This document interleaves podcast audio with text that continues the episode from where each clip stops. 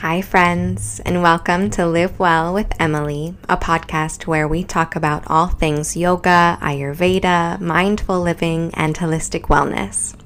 My goal is to inspire and empower you to cultivate a deep sense of connection with yourself and give you the tools necessary to live a more balanced, healthy, peaceful life. I'm so happy you're here. Let's get started.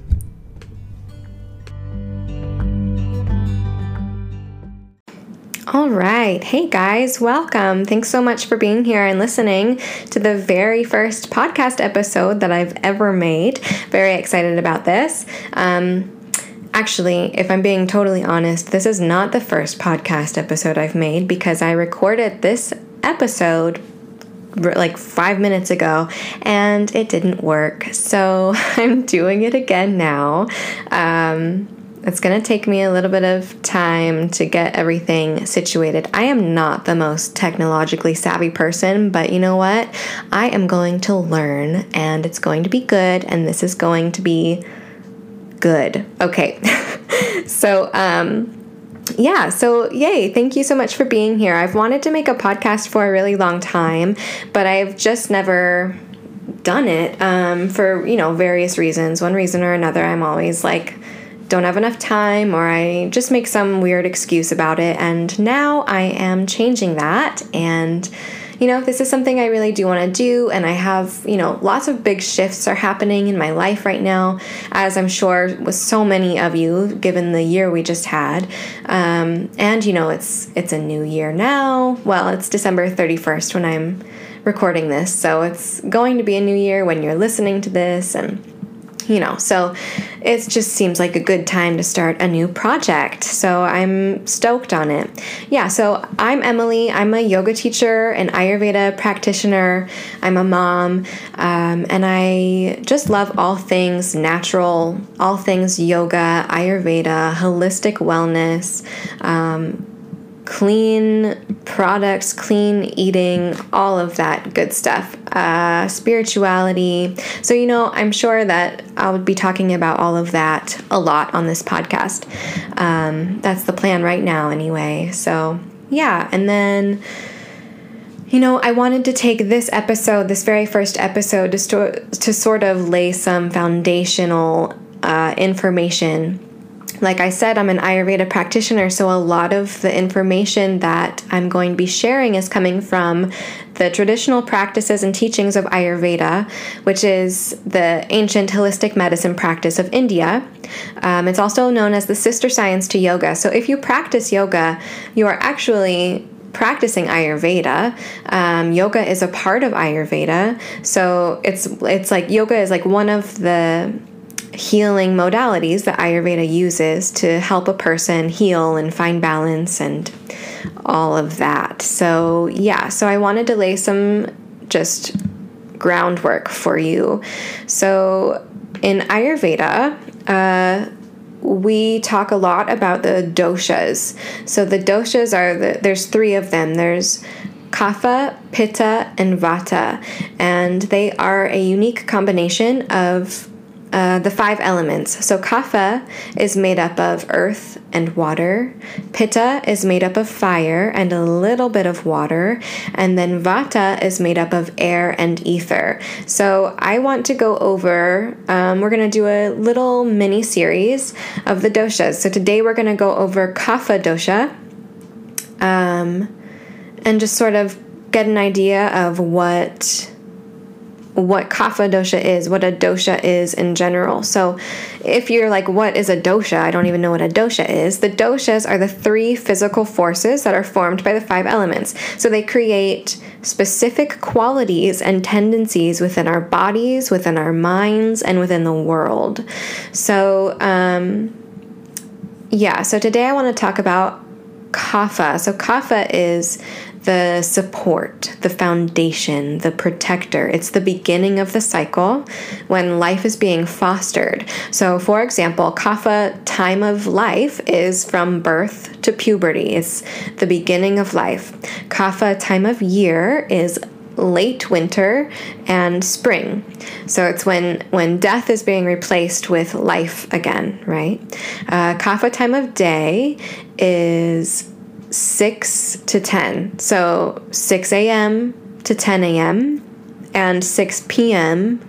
to 10 p.m. So it's the beginning of the day, right? And it's the end of the day. Kapha stage or so you can, well yeah it's kind of the end of the day the way we look at it is like 6 a.m. to 10 a.m. is the beginning of the day, right? And then 6 a.m. to 10 p.m. is the beginning of the night, I should say. That's actually more accurate. Okay. Um, kapha stage of digestion is in the mouth and the upper stomach. So it's the beginning stages of processing food. It's the first stage. It's called the sweet stage, but we can get into that in another episode. So, like I said, kapha is made up of air and ether elements. It's responsible for our physical strength and stability, our immunity, and the lubrication of the lungs, the stomach, the nerves, brain, joints, mouth, throat. Um, it's what lubricates and protects the body. So, uh, balanced kapha elements are imperative for ultimate wellness of the mind, body, spirit. The qualities of water and earth are cold, well, more like cool, I would say. Let's say cool, moist, heavy, gross, dull, dense, stable, soft, smooth, and cloudy. So these qualities are reflected in the body and the mind through our physical features, mental tendencies, um, and behaviors. So, if you're a kapha dominant person, these qualities and features will dominate your physical and mental makeup as opposed to the other doshas. So, our kapha nature is our ability to love, to support, and connect with ourselves and with others. Kapha is our kindness. It's, um, you know, when kapha is balanced, we feel healthy, strong, secure, and totally at ease, knowing that all is well in our world. And if it's not, it will be in due time. Too much kapha, however, uh, will leave us with a cloudy mind, like brain fog, um, attachment and compassion issues, depression, excess weight, sluggish digestion, and swelling in the body. Um, the chief symptom of of kapha in the body is swelling, uh, water retention, things like that. So the kapha body type is endomorph. They tend to have strong bones. They have um, larger physical features in general, especially like their eyes and their lips. Um, but also, you know, like they have like what's called like bigger boned and stuff. That's a kapha person. And they may hold on to weight easier than other body types, even if they're super active. They just will just be a little bit um, thicker, if you will. Not in a bad way or anything like that. It's just it's just how it is. Okay, um, so the kapha dominant person can be. Um, they they're more drawn to quieter, calmer physical practices like um, Yin yoga or yoga nidra, since their nature leans toward um, more ease and stillness right? They like to be steady and stable. They'll go slower and they're okay with going slower, whether it's with projects or, like I said, their physical exercise practices. Um, even the way that kapha people talk sometimes will tend to be a little slower. They don't necessarily have to talk really fast. They don't feel like they're in a rush, and they tend to have a very sweet, nurturing voice, right? They're the caregiver, they're the mother. Um, that being said, if, um, you know, a kapha body is very resilient with uh, great stamina, and if they do, you know, if they put it to use, then in like a more physical routine workout or something like that, they will benefit immensely. It's actually highly encouraged for kapha people to move and sweat every day to get that uh, faster paced, you know, cardio stuff like that, so that they they get pulled out of that slow, steady.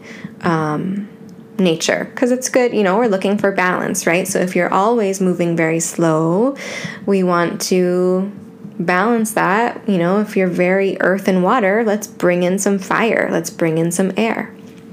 Uh, the kapha dominant person is like an elephant or a turtle. They're calm, they're kind, grounded. Uh, they bring a sense of peace and ease to other people. When a kapha is around, others can't help but feel like life is good and everything is going to be okay. Kapha is practical and compassionate. They support others um, and taking on the caregiver role in many different forms. Like I said, they're the mother. Uh, or you know, or the father, that like the great father, you know. Um, because they can handle stress so exceedingly well, they're seen as you know, the wise friend that people come to for advice and reassurance. They tend to be very comforting. But when the when the stress becomes too much, the kapha dominant person will become withdrawn, lethargic, manipulative, unmotivated. Um, yeah, they may also become, you know, very attached to physical material possessions or cling to certain relationships um, in order to feel secure and purposeful again. So, if this happens, kaphas will do really well to change their scenery by traveling or finding new hobbies and widening their friend circles to really reinvigorate their passion for life. Kapha's primary location is in the stomach, but um, it is also found in the chest, in the head, the throat, membranes, and plasma. Um, yeah, so remember that we all have and need every dosha within us.